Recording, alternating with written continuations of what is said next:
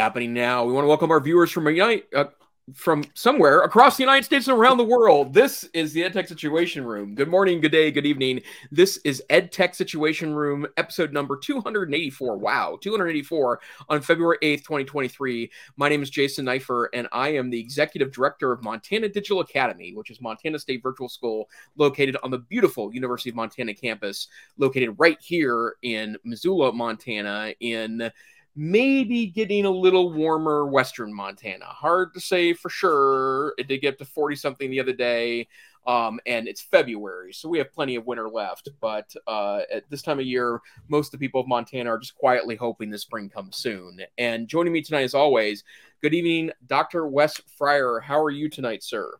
Good evening, Jason. I am fantastic. Joining you from Charlotte, North Carolina, where we have been enjoying a wet winter, but a blissfully warm one relative to the rest of the country. I am an innovation teacher in the middle school at Charlotte, uh, in Charlotte, North Carolina, at Providence Day School, teaching engineering design, media literacy, and robotics this year. And I am so appreciative to you, Jason, because you have basically done all the work. And I think I literally added two of approximately 400 links that we have to talk about tonight. So Good stuff. What are we up to tonight? Or should well, I say that? Um, we're, I, we're most of our stuff tonight is the rabbit holes that we usually find ourselves in. So there is a lot of social media tech correction news. There's also a lot of uh, AI news. Um, I feel a little bad that we've been kind of overly obsessed with AI maybe the last five or six weeks. But to be honest, I, I have just never seen a technology since the wide availability of the internet that I think has the potential of really changing just about everything. And the fact that there are so many corporations right now clamoring for a piece of the space, I think tells me that I'm likely correct about that. But um, tonight, we will take a look at uh, uh, a couple of topics. We will probably jump down a couple rabbit holes with AI and social media and our so called tech correction. There's some interesting Google news out there. And then we also have some media literacy stuff we'll go into.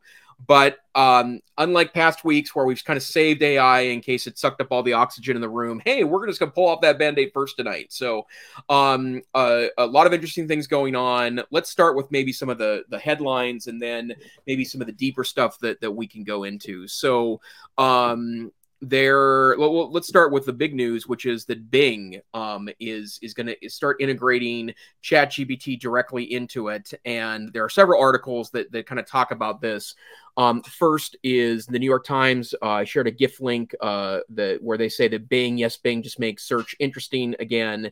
Um, and they kind of talk about some of the interesting things that, that they've experienced um, when looking at betas for this. And it is Kevin uh, Roose that is uh, uh, writing this article. He writes a lot of the tech journalism for the New York Times. So this is certainly a, a high powered journalist that's kind of digging into this. But yesterday, uh, Microsoft announced that uh, they're rolling out a beta now of AI powered Bing. And what's so funny about this article is that it kind of does the same thing that Dr. Fryer and I do uh, when we talk about Bing, which is to kind of look at it as a so Bing, huh? And I, I will just go ahead and say that one of the reasons why that's the case isn't our distaste for Microsoft stuff. In fact, there's plenty of cool things in the Microsoft arena. It's that it's just not as good of a search engine as other uh, commercially available alternatives, which includes Google. Um, and if I do a side to side search comparison, um, then um, uh, Google. Um, uh, uh, da, da, da, that Google always uh, uh provides uh, easier access to the right answers to what I'm looking for in, in search.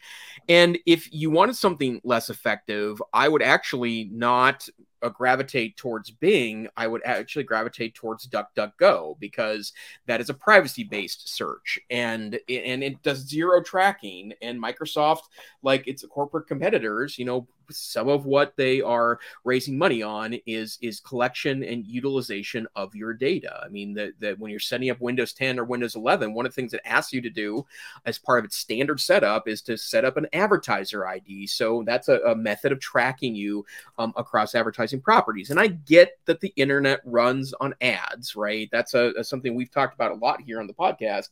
But the bottom line is is that um, I if, if I'm going to trade my data, I want the service to at least work that for, for you know in a way that is is is really high end. So what what is going to happen is that um, uh, uh, that you have to sign up for a beta, which I did. You can go to Bing.com and sign up for a beta. Uh, it does ask you, um, and I didn't do this, and so I may have to do this just to to see if I can bump myself higher on the list. It does ask you to download the Bing app, um, which is available on Android and iOS um, uh, and sign in with that. I think maybe it's that's a well. It's funny because Bing shot up to the top of uh, mobile um, app uh, uh, top 10 lists uh, in the last 24 hours because of that. So you clearly had a reason to do that beyond just doing uh, uh, beyond just saying this is where we're going to have the AI available. But based on everything I've seen so far in regards to the demos, um, you know, there are some bizarre answers, but it works kind of like the Chat GPT search, or I'm sorry, interface that you can ask it questions, you know, couple with answers. And I think the part of the goal here is to aggregate all this information together um, uh, in in one screen. So not only do you have the AI response, but you also would have uh, available to you the traditional search engine part of this.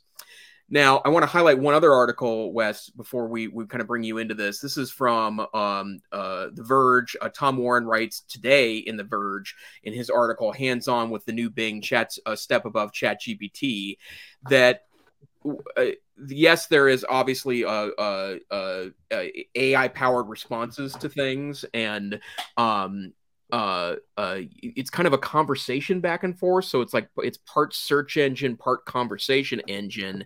But what um, uh, uh, Mr. Uh, Warren highlighted was that there's also going to be buttons available in most of the Microsoft Office products that do pretty interesting things um, to help you uh, uh, integrate the uh, the kind of generative AI into your uh, you know daily routines with Office products. So, for example, uh, Tom Warren today or yesterday tweeted, "I just asked Microsoft's Bing AI to create a resignation letter for me because AI stole my job." And wow and um, you know, that there is is is possibilities here, right? Like, and, and he said he wrote a, a good letter. He said it gave him more options, and if you look at the screenshot he shared, that screenshot is pretty legitimately way more options than you have right now um, including it, it's it's in their Discover panel that it's going to be integrated into all these uh, services. But uh, when you're composing something, you can uh, choose the format as a paragraph, an email, a blog post, a list of ideas. You can choose the length, um, you know, with with buttons and options there, uh, the tone, whether it's professional, casual, enthusiastic, informational, or funny, and then it starts to um, uh, it starts to to generate that. And if you like what you're seeing, um, uh, you can then add that information back into your document in an automated way. And again, in December, when we first started talking about this, I thought this was an important thing because uh, it, it's going to be integrated into Canva at some point. Not yet into Canva for education, but Canva, with over 100 million users on Earth, has this magic uh, writer component that allows you to generate text like this. That seemed to me to tell you that this is coming to a classroom near you. You, but if you're a Microsoft school, right, and you're using uh, either online or or app versions of Word or PowerPoint or Excel, this is coming to a, a, a office product near you. And we'll talk about uh, uh, google's bard here in a couple of moments too but that's the vision there too is that these are this is not going to be a site you go to to talk back and forth and try to get it to tell you a dirty joke. It's a it's available generative ai now in the tools we're already using with our students. So this is not a, a 2029 problem. This is a 2023 discussion we need to be having now so mini rant over with, Dr. Fryer. To you, kind sir. Oh my gosh. Um, had I written my mom's uh, obituary as of last show? I don't think I had. No. I used, yeah, I used ChatGPT to summarize it. So I wrote a, a pretty long, um, you know, detailed obituary. Um, her memorial service is coming up this month, uh, and I saved some time by uh, having ChatGPT go ahead and summarize it. I edited it. I didn't, you know, just go with with what it uh, with what it said to do, um, but it was uh, it was powerful. I think that to well, one of my two links for today. Uh, Google had an event today called um, well, let's see, it was from Paris. I think it was just called Live from Paris. Uh, Google presents Live from Paris. Um, and I, I didn't get through the whole thing. I uh, actually just started watching. It's about 38 minutes, but I think this is a response to what we're talking about here. Uh, I think that um, we were talking just right before the show. Uh, Google seems to have been taken by some surprise, along with the rest of us, with how good ChatGPT is. Um, and you know the the first eight minutes that I showed, I'm sure we'll talk more about this ne- um, next week. is talking about your cameras, your new keyboard, being able to search visually, uh, languages, not just having to be constrained to a single language to search, but Google being able to use its AI tools to, um, you know, allow for for language search, um, you know, across however many languages they're they're doing now, which is which is incredible. I think one of the one of the really important things to recognize with all this, though, is that ChatGPT itself and the creators with OpenAI are not claiming, hey, this is the new search, and we are, uh, as this podcast I'm about to share claims, the arbiter of truth. Um, I have just been listening today to uh, a new podcast called Arbiter of Truth, and this is the episode ChatGPT Tells All. I was listening to this uh, as I wash dishes tonight um, this episode is a is a dialogue, at least in the first half that I've listened to, with Chat GPT. So they're giving voice through speech to text technologies and having an interactive dialogue with Chat GPT. Chat GPT is regularly telling them, and and if you've used it for for many things, you've probably seen this too, where it's saying you should vet this with other sources. I'm a language model um, that you know doesn't have access to information newer than 2021. I can't have opinions of my own. We are basically, as a society, wanting this to be G- the, the AGI, which is artificial general intelligence. We're wanting this to be able to be the arbiter of truth, to be able to to give us all the answers. We're really excited that it's able to give us such transformative answers that are just qualitatively different than what we've had from a search engine or from any other kind of chatbot or algorithm for that matter. And so I think that one of the things that we need to do as educators and just as citizens of the world and people, uh, we need to play with this. We need to continue to explore this. but I also think that we should be wary of, in the same way that facial recognition has a lot of problems, um, especially with respect to underrepresented populations uh, and minority groups. For instance, African Americans. They haven't used African American faces in as many AI uh, facial recognition algorithms, and so there's a lot more errors um, when it comes to recognition of, of, of African Americans. This is problematic when we're talking about using this for for crime. Um, you know people that are, are trying to put the brakes on the use of some of these kinds of tools uh, i think are i think that those voices are needed.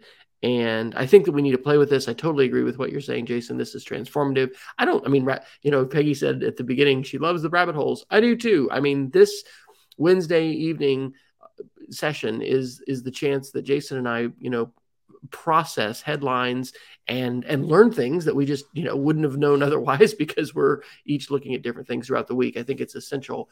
And i, I bet we're going to be talking about this for a long time because as i think we might have said last show this is the most important technological development in years and years and certainly of of our current time and so I am ready to go to to Bing. I'm ready to give it a shot. I've had I've, re- I've I think I've told on the show before. I've I've had some actual bad experiences downloading malware from Bing on a Windows machine. That was like my last major uh, time to be using it, just because it was convenient, and I happened to be on a Windows 10 box that I was trying to set up. Um, but I'm ready to give it a shot. And and literally the one of the first things, and this is I'm not alone with this, that I thought when I um, use ChatGPT for the first time is when am I going to get this in search? Is this going to replace search? And then my second big idea is when is this going to be on my smart speaker? Because Yeah. the, the, but again, that's a wish for truth. That's a wish for a search engine replacement. That's a wish for, hey, I'm ready for artificial general intelligence. So as much as we wring our hands about, you know, Terminators and science fiction and AI being our replacement or whatever, I think it's kind of maybe eye-opening to see how many people are just gaga over this, you know, to the point where, you know, not not only is is like you said, this is you know top searched app and you just some i think in this episode of the, the that podcast I, I referenced they're talking about you you just can't avoid articles all over the place you know about chat gpt journalists can't talk about it enough and i think that the fact that we are so hungry for this tool um, to uh, you know make our make our lives easier it, it's just I don't know. I don't know. I don't. I don't know that I have the words for it, but it's like we're we're leaping into the future, jumping into the deep end. And while that's exciting, I think that the voices that are saying, "Wait a minute, this is a language model," and we're regularly hearing disclaimers to say, you know, you need to vet this. Don't you know? You don't say this. Don't don't don't you know? base uh, massive life decisions on these kind of things but the power of this and i've used this with some of my children who are who are in school doing some studying one of them was working on a, a debate a debate topic and i said well let me do this and her her teachers put sort of the fear of god into them about you know using chat gpt so i'm like okay well i'm going to look at it and because this is really good results and let's talk about these ideas because this can really you know help you prepare for what you're about to for what you're about to do. So Yeah. anyway those are those are a few thoughts. And i appreciate you know the way that you've do- dove into this because isn't it going to be exciting to share the closing keynote uh, at NEC at NCCE you know to be able to probably dive into I'm going to expect some some different aspects of this that's beyond the let's wave our hands and say the sky is falling. We can't assign essays like we have for you know centuries in in schools and institutions of higher learning. And in fact, we are uh, uh, NCC is expanding its its AI sessions, and so there's at least uh, four sessions now on AI, and then I'll be talking about it during my closing keynote there. And in part because I I really do want people to seize the day here, and I won't go into the same rant I've gone through the last couple of weeks, but there's just a lot of ways I feel like we we lost a lot a lot of lot of uh, lost a lot of interesting opportunities when we started embracing the internet 25 years ago in classrooms and i just don't want to make those same mistakes again and i feel like we, we have a real opportunity here to help our students embrace this tool in a way that's going to make a positive impact in their life. Um, and if you need any evidence that perhaps we we didn't do enough in schools you know the, the situation we're in right now with social media i think is a um, a, a, a whole different piece of this so um, I, I want to point out there's just there's so much to do here. It's almost like this week in AI over here. But um, a, we can change the name of the show i can make it we, we got canva baby we can go make a new logo yeah, totally.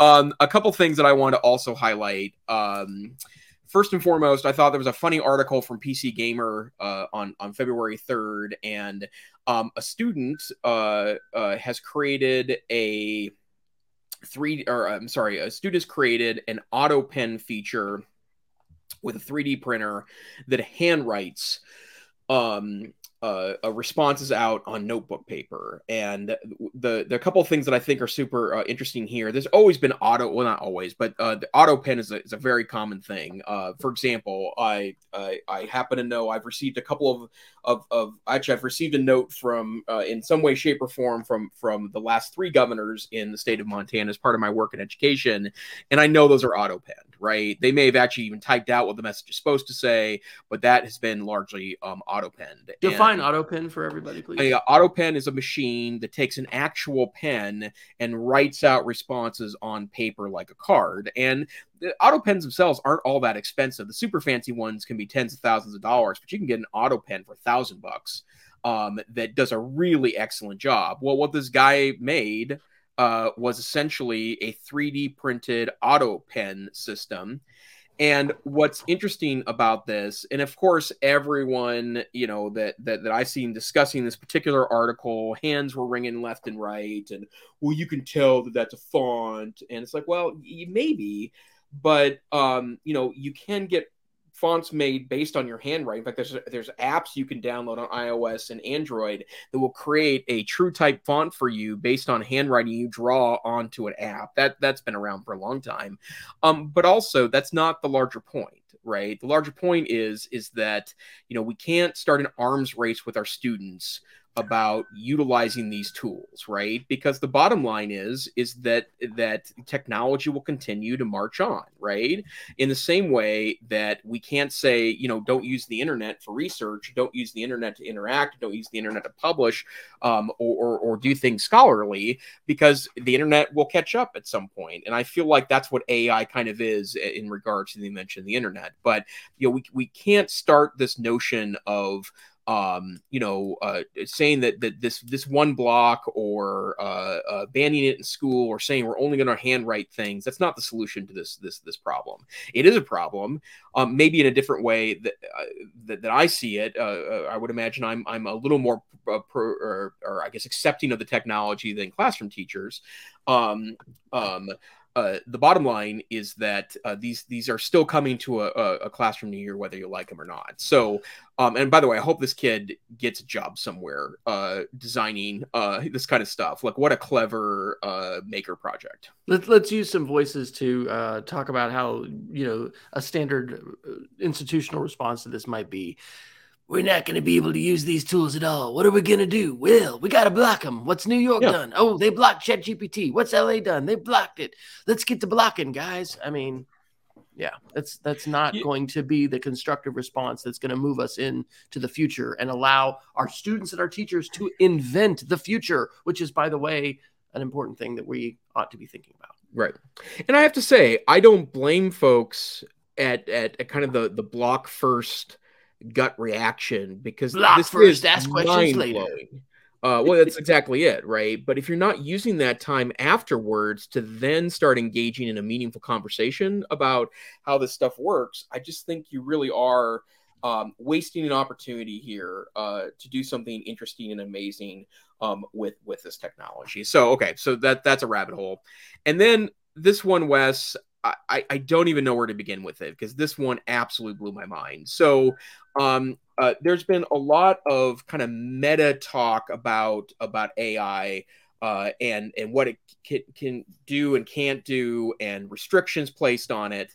And um, as an example, I, have seen charts of you can make fun of this country, but you can't make fun of that country in, in chat AIs. You can ask it to write jokes about Americans, but you can't ask it to write jokes about Mexicans, right? Like this is the holy, this is the, the rat, rabbit hole at the top. Yeah, this is the rabbit hole, right? Okay. So uh, you know, and and and over the last several months, um, the the uh, uh, hold on one second, my dog is is acting blue. Get out of there. Hey, great um, question. Okay. Oh, go ahead. Peggy's just why would someone want to make the teacher think they wrote their homework by hand? I guess. Yeah, that's exactly it, uh, Peggy. Is that um, the point of that is to you know mimic the handwriting part of this, so that it could have possibly been Chat GPT. And by the way, you could also copy things off of a screen with your hand too, uh, uh, and handwrite it uh, from from from the screen as well. But um, I won't go into the rabbit hole. The, I'm sorry, the further rabbit hole about you know what limits we should be placing on this or not, or you can joke about who you can't. That's that's a discussion for for for uh, I would imagine another time and place. But the point is is that there are now people working on something they're called jailbreaking. And jailbreaking is a long time term that's been utilized in computers. And essentially, what it is is that it's a, a workaround of technical limitations. Uh, so, for example, uh, there was a community in uh, the iOS world. So, we're talking about early iPhones, early uh, iPod touches that um, wanted to be able to install third party apps. Um, on their phones. And, and you may remember back if you were an early iPhone user, the first year of iPhone, there were no third party apps on there. In fact, Steve Jobs famously said in his um, uh, iPhone introduction speech that you don't want third party apps on your phone. You just want the the good stuff that that that Mama Apple makes for you, right? So uh, that of course ended because of in part because of jailbreaking, and now we have a world that kind of runs on apps, right?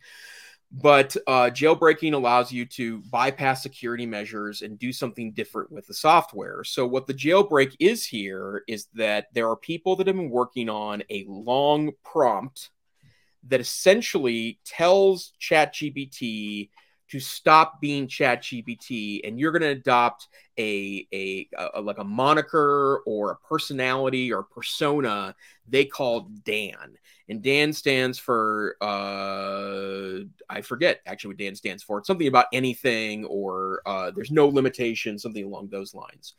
So there's this great Reddit thread that sends like really long instructions. This is uh do uh, anything now is Dan. Yeah, okay, do anything now, right? So Dan will do anything you tell it to do and they've been tweaking these instructions and they keep typing them in and now um uh whenever you talk to or whenever you put these instructions in and it, it actually makes makes Dan respond back with what it would have typed in without Dan and what Dan would say. And it uh, and it, it absolutely works. You type this long phrase, copy and paste it into ChatGPT, start talking with it, and it'll say, "Well, here's what I would have said, and now here's what Dan's going to say." And Dan has no limits. Folks, you may have heard it here first. In November, we had a high level representative employee of OpenAI come talk at our school. He blew my mind wide open.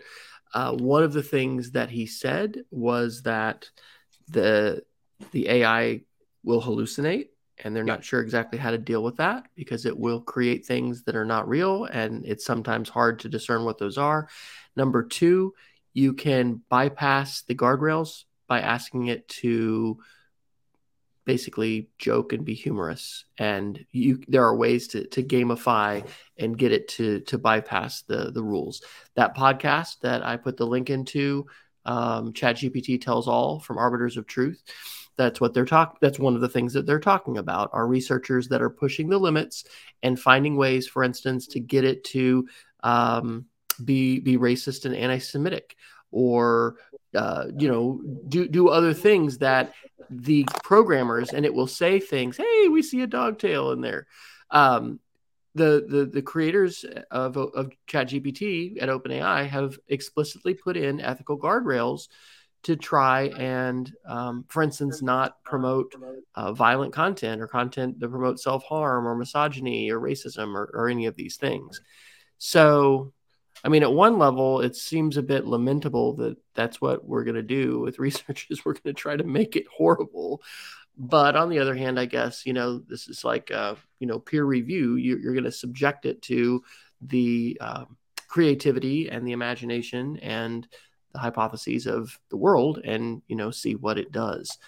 Um, so, yes, Peggy, hallucinate. That was the word that he used, and I've yeah. re- I've read that too, and that's it's also one of the. It, it's a disclaimer. Remember, ChatGPT is a language model. It's been trained mainly on languages, and it's not being touted as the arbiter of truth. It's a generative AI language model that's able to sift through millions and millions of, of documents and identify patterns and and predict but it's it's also able to be apparently creative in somewhat creepy ways that make you feel like you are interacting with another entity that might be conscious or sentient. It's not but it has that sense. So hey and betsy's there. Welcome betsy. We're glad to have you join us so, a couple other uh, uh, big big AI articles this week. I really like this article. Um, it's from Vox on February second, and from Peter Peter Kafka, who we've actually uh, cited a couple times here on the podcast. But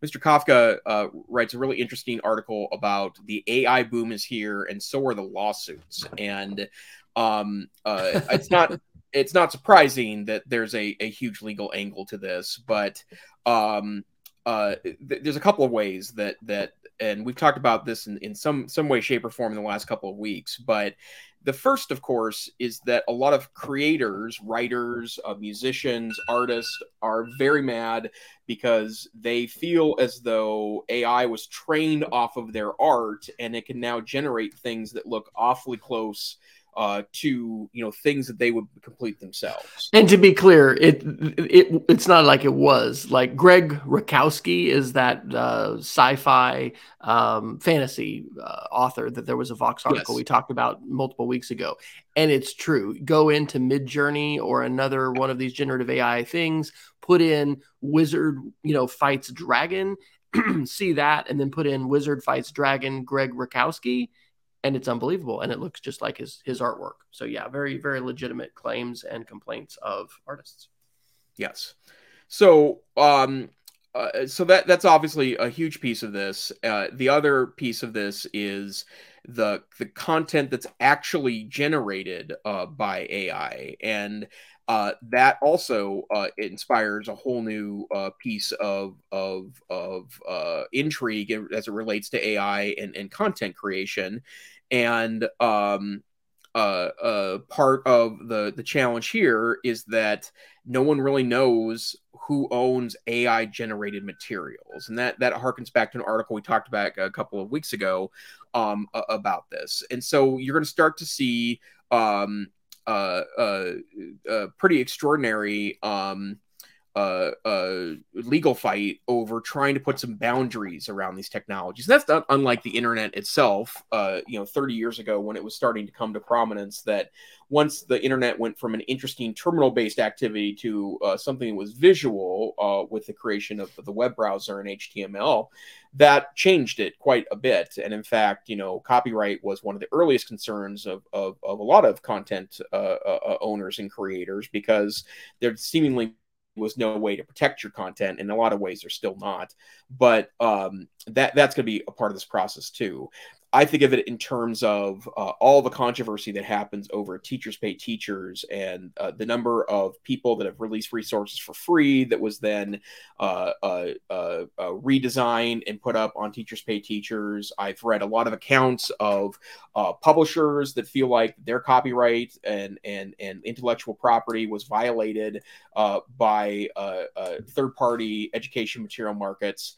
And um, to be honest, I could probably create a resource uh, within an hour uh, that did all the heavy lifting of a teacher's pay teacher's resource with very little um, uh, effort on my part. Uh, the design matters too, to a certain extent, but there's part of that as well. So I think that's another piece of this that we're going to have to keep an eye on. Don't forget your geek of the week, sir. Um, wow. Okay. Um, let's just keep going. Should we?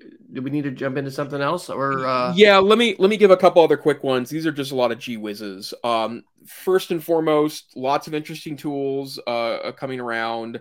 Um, uh, China, for example, uh, has has has uh, or Chinese tech companies have announced that it, it will have its own answer to ChatGPT. It's called Ernie, is the name of of the bot. Ernie. Or, yep, it's the Ernie bot. Um, Ernie stands for Enhanced Representation Through Knowledge Integration. Will um, Bert will Bert be the sidekick? That that's a good question. So and and and uh, how big are their ears would be the other question I'd have at this point. But um, uh, a little double entendre there. But the uh, apparently they're going to have their own piece of this at some point. So uh, as you know, uh, Google has announced that that their tool is called Bard. There's ChatGPT that's backed by Microsoft. I think you're going to start to see ecosystems in this and the ecosystems that connect to other pieces. In fact, um, uh, uh, Baidu, which is uh, kind of a, a Google like product in China, that it has a, a, wide variety of applications, not unlike Google or Microsoft for that matter, will also have that alone. And then I see dozens of uh, uh, products every week that you know are new and evolving, and and new AI, and this is generative AI, and it's interesting AI. But this one really caught my interest the other day. Uh, this is a a web-based video um, tool that's called Runway, and they're going to be releasing a new subset tool called Gen One, which is the next step. They say the next step forward for generative AI, and essentially it uses um, uh, uh, existing video clips, right, plus your images and your instructions to auto generate um, a video and the they show several examples of this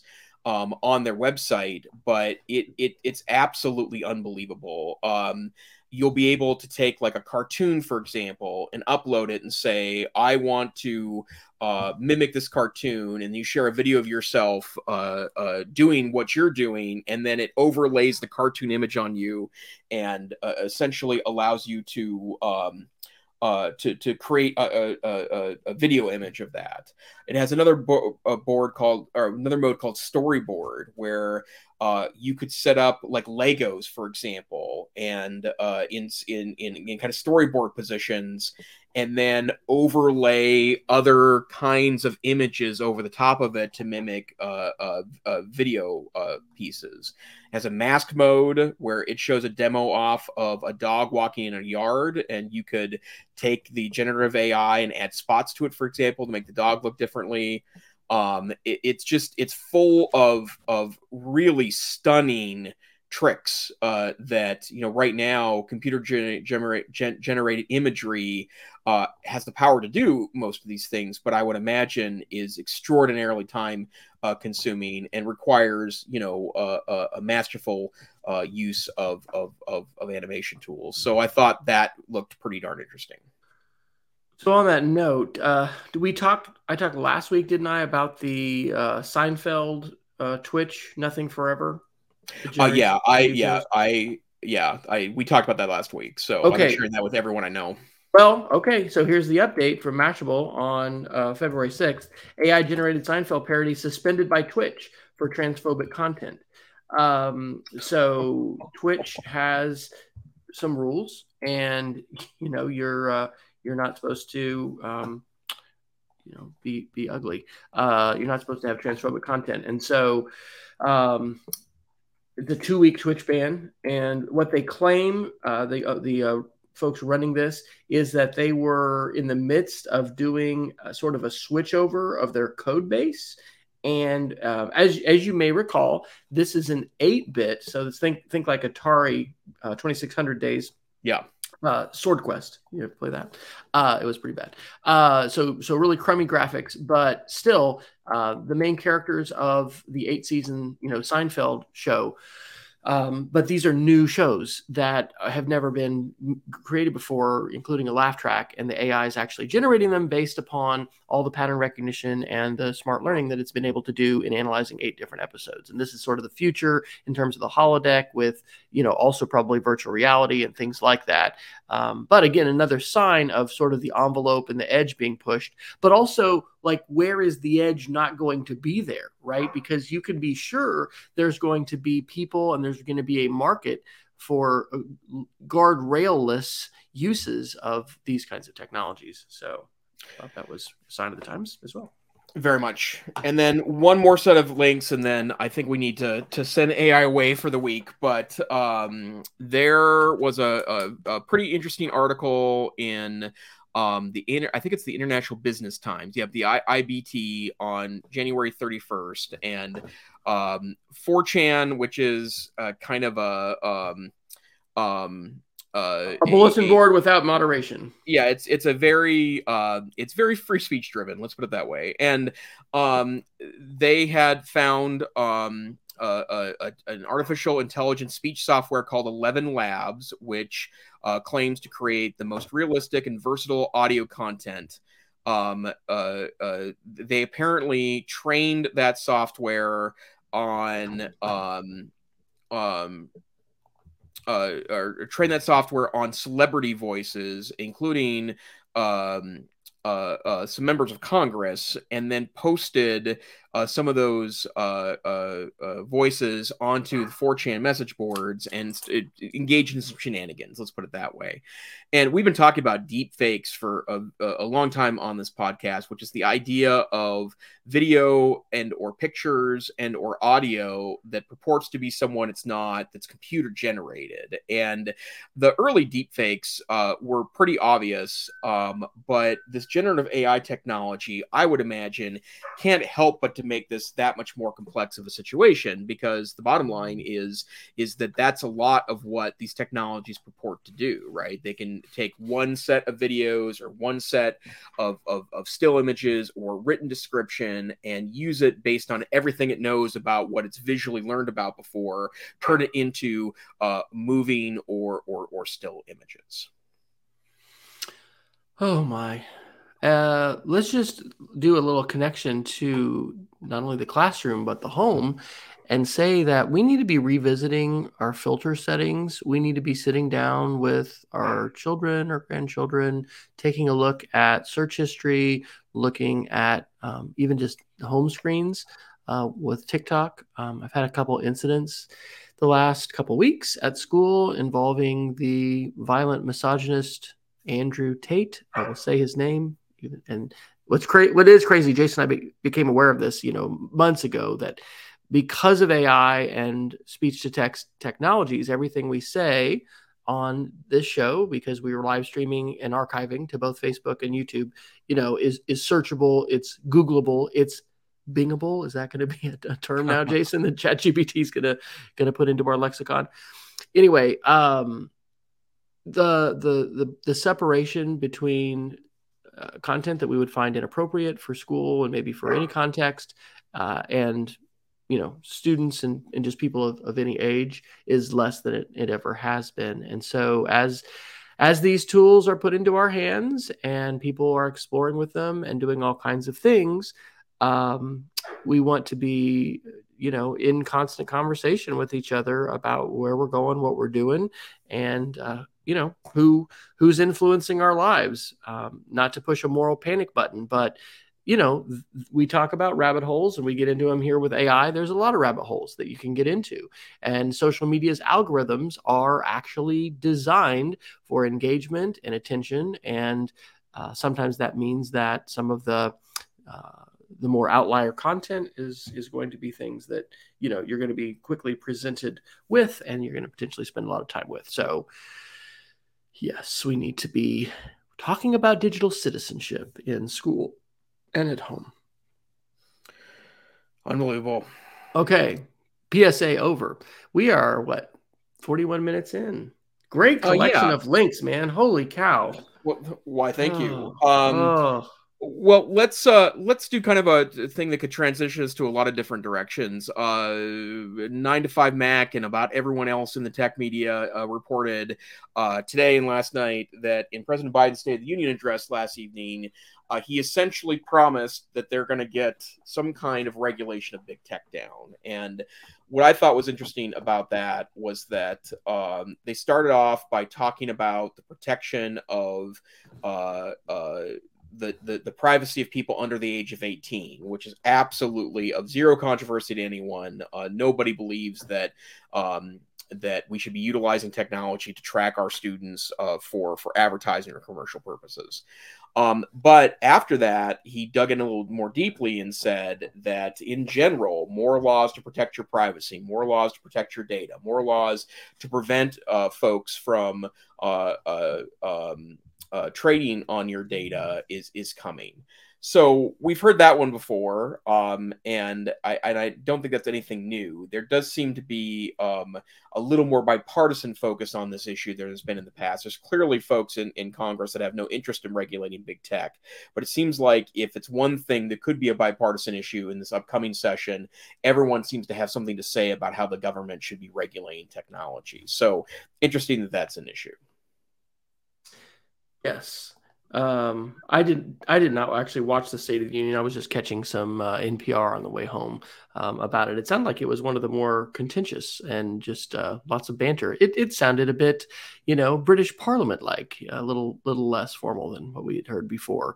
It'll and it will be super interesting. This is one of the things that NPR was talking about. Are are there any you know areas of uh, of mutual agreement where they can find compromise? So perhaps perhaps this is one. And I would I would say looking to Europe and some of the things that they have done with privacy, um, the pendulum has swung so long towards basically you know corp you know corporations and, and larger businesses and just just business in general and we really just haven't had that pushback so um not to be political, but I I kind of hope we're going to see some movement forward on that. And I think that those of us that are involved in looking at these issues, trying to understand these issues, probably we, we, we have a responsibility to try to be in touch with our elected representatives and try to share some perspectives that we would have about that. So it is it's, it's difficult. I was on a, a teacher's um, what's called tip teachers. They're from the Pacific Northwest actually, uh, and I was on their webinar with Kate Starbird on Monday night, and I asked her about section three was it 320 um, and and you know where she stands on that. And it's it's hard. It's difficult. Uh, and and usually whenever there's regulation there's unintended consequences as well. So who knows? But it it you know we've had the, how long has it been since the social dilemma jason? Like two years and yeah. you know the so we need some privacy protection and some privacy laws in the United States. And if that if we start around kids, uh, you know, maybe that maybe that's a good place to start. And you know, the bottom line too is that prepare for things in the internet to cost more because of it. And uh, while I find that a little sad, um, I it's it's it's I think we need to embrace it. I think it's the only way we free ourselves from the um um the the term you use, Dr. Fryer, to talk about internet capitalism uh, sur- uh, surveillance capitalism, the attention economy. Yeah, yeah, yeah, yeah. Surveillance capitalism. Um, I think that that that uh, I think that's a worthwhile trade in in my humble opinion. Yeah. Hey, let me do this next one that you put in uh, about the 4,000 character tweet. That's where I want to go too. Yeah. And I'm going to give a shout out to Peggy George, who had alerted me to this uh, when that was rumored.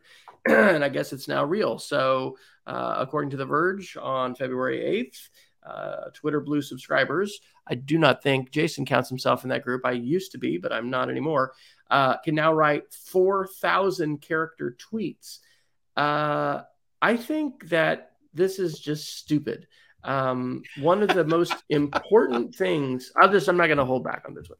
Uh, I think one of the most important uh, things about Twitter that's made it great uh, and it's given it its uniqueness has been it, its character limit, and that increased what from 140 to 240.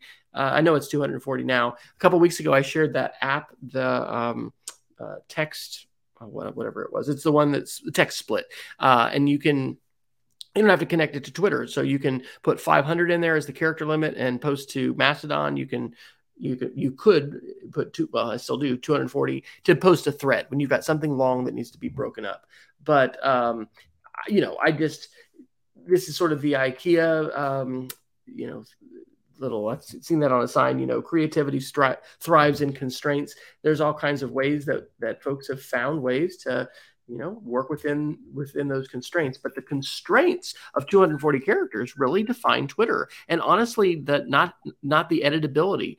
But i just i mean it's like musk is just floundering around flapping his arms you know trying try, trying to guess to make things better. And i know that we talk about you know iteration and engineering design and and maybe they're going to land on something. But one of the most important things he needs to try to do is is to monetize. And, and maybe he's going to be able to do that. But um, as I said a couple weeks ago, I'm really in the process of stepping away from Twitter. Like and, tonight, for instance, I've I've been sharing on Mastodon, um, you know, all of our articles uh, with shout outs to to Jason and our EdTech SR channel. I think this is I don't think this is good, and I'm not excited about it. Do you have thoughts? Um, I it's silly. I mean, I I Ooh. you know I I liked it when we went from from when we double the number of characters, right? I think that made sense because I do think it's made when you're trying to discuss something um, on Twitter today, uh, it, it, makes it a little more rich, right, and easier to do. And I also like the threads in Twitter, uh, which I think is, you know, if you don't like threads, you don't have to open one, right? Like you have a lot of choice there. But yeah, I I'll be highly disappointed if uh, it ends up at some point. Then I'm gonna have to scroll through you know someone who pays eight dollars a month and their their their diatribe of you know longer text i mean i think longer text belongs in another format right? Like it should be on a blog or you could do uh, well i mean the, the number of places now where you can effectively do a blog that doesn't look like a blog anymore right? Yeah i think it ruins the system too and it, Peg, Peggy shared this 9 to 5 Mac article that that uh, caused Twitter to crash today uh, wow. when it went live. After Twitter launched its huge increase in max character to 4,000. Many users aren't able to tweet. Peggy comments, it's crazy. I'm sure he's preparing to start charging for Twitter. And you know, uh, Twitter Twitter Blue is the subscription base. Uh, I think that you know they're going to continue to have a freemium model. Um, that's just the model of the majority, I think, of apps that make money and and many websites that do. Um, you've got a freemium model, and then you've got a, a paid tier, and yeah. you just want to try to, to get folks on that paid tier. So he's going to try to continue to incentivize folks to come over to to Twitter Blue. But if that's causing the platform as itself to get unstable, I mean, and this is one of the fears that people have had. He's, you know, fired and, and scared off and chased off so many smart engineers and knew so many things about Twitter's infrastructure. Um, and if you listen, I don't know if you've listened to some different podcasts and, and read about some of these meetings that that people were in when, you know, the ridiculously arrogant claims that Musk had about being able to understand all of this and not needing, you know, people to educate him and tell him stuff. And he just, you know, thinks he's so smart. Um, you know, maybe he's going to have to walk, walk this back, or maybe they'll figure this out from an engineering standpoint. There's a lot of smart people, and I'm sure they're being, you know, the folks that are there are not, you know, uh, earning money like a public school teacher in North Carolina. So, you know, I think they've got a lot of potential to to still figure this out. But yeah. I am not energized and excited by that. Four thousand yeah, limit. I feel the exact same way. So, um, so yeah, these tools, uh, it's complicated, right? Yeah, it is. Um, I think I, I also want to do this plug. Um, I'm not going to name names, but I have known some school administrators in the past who have entirely refused to have anything at all to do with social media. And in, in one case, this is a high school administrator. I think it is so important for us as educators to have some working experience and some background knowledge which, which, needs to come from experience with social media. So I'm not saying everybody has to be on TikTok. I'm not saying everyone has to be on Facebook. But if you are a public educator working with young adults today, um, and, and, specifically teenagers, let's talk about in high school and, and middle school, and you are a complete um, Luddite when it comes to social media and refusing to do anything with it at all, um, you're you're basically trying to make yourself irrelevant in so many different conversations because social media is the dominant means of gathering information, uh, sharing information, uh, for the younger generation and increasingly for the older generation. And so I just can't say strongly enough how important it is that we play with media, that we have some experiences with social media, uh, and we're able to engage intelligently in conversation. Let's think about our uh, congressmen that sometimes say some really, really stupid things when they have, you know, CEOs of tech companies in front of them and appear to not realize things like their companies based on advertising or, you know, really, really foundational things. So, let's let's get out there and play with media folks and let's have these conversations and um, you know let's let's let's talk about how we can effectively uh, you know leverage them for learning but also help prepare students to be successful um, in the world because the world is dominated by the hyperlink today. Shock. There you go okay well um let's see looking at our list here um, let me do a couple of quick uh, interesting um uh, Google articles. Let's let's punt until next time on whatever the the stuff they announced today was, uh, yeah. Because I would like an opportunity to look through that. Well, we did. I could do the preview. You put you put the one from last week about Google Lens and Maps View. Yes, uh, actually, yeah. There's two two that that I would love to talk about. So yeah. the first one is um, actually I think you put this in there originally. Yeah. Um, why don't you go go and do that one? Okay, so this is uh, 9 to 5 Google on February 1st. Google says Lens and Maps Live View are prelude to its long term vision for AR. And so um, this, you know, preceded today's live event, which, as Jason said, we'll we'll watch the. Uh, it's only thirty minutes, so it's not like a three-hour, you know, Apple event or something. Um, we'll we'll uh, check that out, and I'm sure there's going to be a lot of articles talking about it. But um, you know, Lens is this technology that allows for uh, visual search. And I don't know if you're doing this much, Jason, but I'm doing this much more frequently where I'll take a picture of something that has text, and this is on my iPhone, um, but then I'm going to, to highlight and, and copy the text because you know the, the technology is smart and, and enables that and so um, lens is uh, I guess I'm trying to think of what what um, Microsoft have. There's different different analogs, but but this is exciting because you know Google is who the, this is a company that brought us Google Glass and Google Glasses, which yes, that wasn't like you know world changing, but it it definitely showed and with an actual product that people had and used, and it was kind of before its time. Uh, some glimpses into what augmented reality uh, could could have, and so um, this uh, Google executive says AR and VR are integral to the new phase of computing as it can change the way we interact with people and information to get things done in the real world. So, in terms of, you know, I, I don't know, are you using Apple Maps very much? when you're navigating? Well, I, I I am now. I will say that I came back to the iPhone uh, with kind of a negative view of, of, Apple Maps because of how terrible it was its first two years of coming out, but it's a pretty solid product now. Yeah, Betsy says in the chat that Google Lens is a great plant identifier, which is pretty pretty cool. I need bird identifiers because yeah, we're really old. We look at birds and we're excited. I had to fill my bird feeder tonight. The birds are just going crazy here. Uh, but anyway, this whole thing of being able to augment the visual plane of what you're looking at because you actually have glasses on, or you know maybe your watch is going off and you know anyway we're living in this era of augmentation where smart devices are able to to hopefully uh, in a timely and um, appropriate and, and, helpful way you know bring information to us that's going to make our lives easier whether that's a turn by turn directions for you know going somewhere. Um, it, it's interesting because i've not the reason i like apple maps so much on trips is that you can share your live location right within the carplay interface um, it they have haptic feedback so that your watch you know kind of buzzes to remind you when you got a turn and stuff like that coming up which i'm i kind of get used to. And i'm still uh, kind of an apple maps guy. It's the whole what's it called? Baby duck syndrome. Yes. like the baby duck is imprinted with its mama and you tend to just kind of use what you've used for a long time. So oh look betsy says merlin for birds. Okay good. I need there's been some jump hey, this is the fun of the chat room. Yeah. Uh, there's been some uh, kickstarters of uh, of AI powered bird feeders with with uh, cameras that will activate, uh, and then they will identify what birds you have, and then if you got a strange bird, hey, you're gonna get you're gonna find out. I think one of those may be coming to a part of the Fryer's backyard before long, but I'll check out Merlin for birds, Betsy. Thank you. We'll count that as your geek of the week. What else, Doctor Neiffer? We've got uh, we got about five minutes.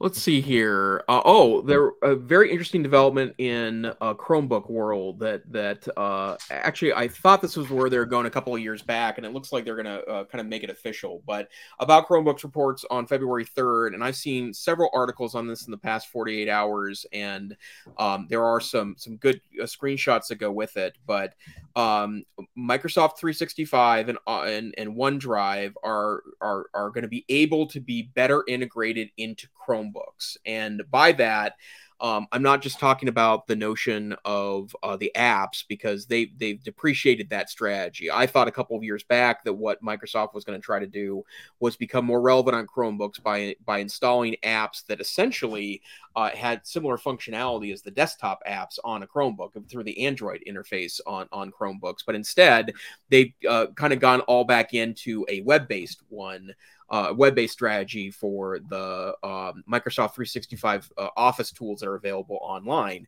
Well, they're going to take that a step further now by allowing an integration of Microsoft OneDrive uh, directly on a Chromebook. So if you want to set up Microsoft 365 on your Chromebook, all you need to do um, is is go through an interface. It will install Microsoft OneDrive as a, a, a drive option on your Chromebook, just like Google Drive is, and then it will automatically open up uh, Office compatible uh, files in the web browser uh, in the Office Space interface. And I think part of that might be related um, to their purchase of um, uh, Cloud Ready um, uh, uh, in the past. Uh, we've talked about this several times, uh, but Cloud Ready was a, a, a, Chromium installation piece that was actually purchased by Google a couple years back, and now that's Chrome OS Flex, the the operating system that you can install on a, an old Mac or PC and turn it into a Chromebook.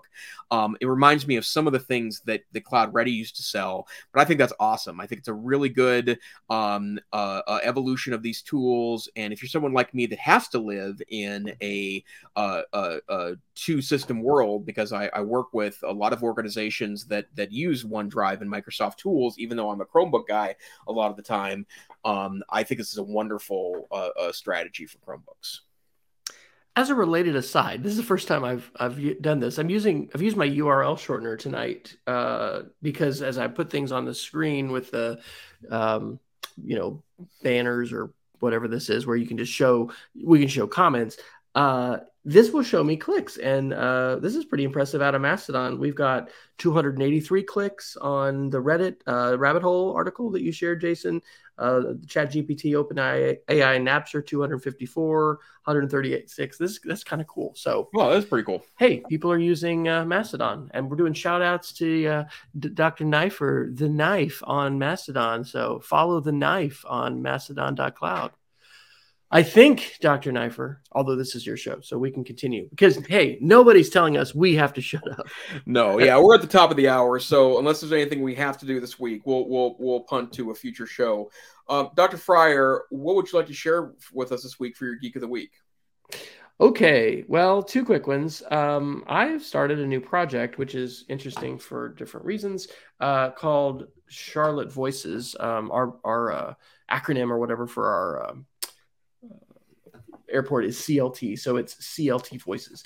And I wrote a post yesterday uh, called Zillow and Opendoor. So I'm very interested in affordable housing, and um, it's actually kind of fun just to create another WordPress blog uh, and kind of use a very simple theme and um, also be amplifying some other voices. But if you are at all interested in homelessness or affordable housing or confronting poverty in your community, um, there's some interesting things that are being shared here. And I uh, frequented a Irish pub and got some wisdom from the bartender there, and I shared a little bit about it. But there's a pretty good tech connection there with Zillow and Opendoor and anyway, check that out. And then this is one just because we talk about podcasts and uh, we should maybe we should just do a show, Jason, where you and I share podcasts that we yeah, love, uh, that we really enjoy. But uh, Pocket Cast is the is the uh, podcatcher that Jason and I both really enjoy and use a lot, and it lets you share your actual. Um, you know list of, of podcasts and, and then you can eliminate some. So if there's some that you're like eh, i don't want to share these. So uh, you can go to my website wiki.wesfryer.com slash podcasts or just wiki.wesfryer.com and click the link on the side that says podcast. I mean i do not listen to all of these because there's like you know i think over 200 probably. But uh, the ones that i subscribe to and one of the things i love about this and i think this is such a great thing about our 21st century landscape is that by subscribing to these I just kind of scroll through them, and sometimes I'm not not sure what I'm going to see. There's the regulars, and we'll mention Security Now or the Twit podcast, or you know, I listen to the Daily a lot. But um, anyway, it's a it's a really powerful thing to find out a podcast that somebody likes, and um, yeah, that's how you can take a look at the ones that I do. So maybe Dr. Neiffer on a future episode, you might be willing to uh, share some podcast recommendations, or we could even think about doing a show about that. Yep, I think that would be great. And then I want to share tonight. Um, uh, my my wife and I are planning some trips for the next uh, year or so, and we're not quite back to our pre-COVID travel uh, uh, schedule, but it is likely that we will take a couple of trips in the next couple of months, both to visit family and then uh, see close family friends overseas, potentially in Scandinavia in June. Um, but one thing that I've noticed, and if you've not flown lately, airline tickets are really expensive and is uh, uh, really, I think, an important uh, uh, strategy to be able to shop strategically uh, for your uh, ticket prices. Otherwise, you're going to pay a lot of money uh, uh, to fly in in 2023. And so, the strategy I recommend uh, to everyone is first, don't use third party booking sites. Use only um, the uh, uh, uh, airlines websites to do that. You should create an account there, get a frequent flyer account if you don't have one already, and you know make sure you take advantage of the relationship you can build with an airline uh, via creating an account. And then there's a way you can get all the functionality of a third party booking site without actually booking with the third party booking site, and that's Google Flights. Google has a wonderful travel website, google.com slash flights. It not only allows you to compare different airlines and look at different pricing, you can set alerts uh, for pricing. So if it goes up or down substantially, it will email you and let you know. And I think I'm getting notifications on my phone too because I have the Google uh, search app uh, that's downloaded um, on my uh, uh, iPhone. But it's a wonderful way to travel. Um, I recommend booking directly with the airline, and Google Flights will will send you directly to the airline site with all the information the flight you want, so you don't have to look it up again. So uh, Google Flights, and then also book directly with airlines. That's fantastic. Uh, you know, Google Alerts was one of the first things I remember as Google, you know, took off and Web 2.0 and all that. And and that's still available. Uh, it, yes. It's just google.com slash alerts or alerts.google.com. And yep. um, being able to track things like when your organization is mentioned in the news, when your name is mentioned, um, phenomenal. And I really love that about travel flight. So Dr. Neiffer regularly impacts my life in transformative ways with his Geeks of the Week. And I think Google Flights may fit into that category. Good job. Thanks. Okay, Dr. Fryer, um, where can people find you on the interwebs? Well, because of the new branding methods that if you're watching our live stream, you can see, uh, I have my Mastodon, which is uh, wfryer at mastodon.cloud, but you can also just go to wesfryer.com slash after, and I have a rather exhaustive list, but it doesn't have the new podcast that Shelly and I are doing called Wes and Shelly Shares, and I'll put that on there. But wesfryer.com slash after is the best place. How about you? Well, um, I am still uh, hanging on on Twitter, uh, Tech Savvy Teach, but I'm trying to, to get Mastodon added into uh, my daily routine, and I'm uh, neif N E I F at Mastodon.cloud. But here is the EdTech Situation Room. We are a once a week podcast that broadcasts on Wednesday nights at 7 p.m. Mountain Time, 9 p.m. Eastern Time, and somewhere in the middle of the night if you happen to be in Western Europe. If you can't join us live, and I wish you would, we're on YouTube and Facebook Live each and every week. You can find our podcast wherever podcasts are finally aggregated, or you can go um, to our website at techsr.com, get a copy of our links every week, get a tiny MP3 you can download, and see uh, all things related to the show. We hope you have a great week. Stay safe, stay savvy, and we will see you next time on the EdTech Situation Room. Good night. And thanks to our live viewers, of course.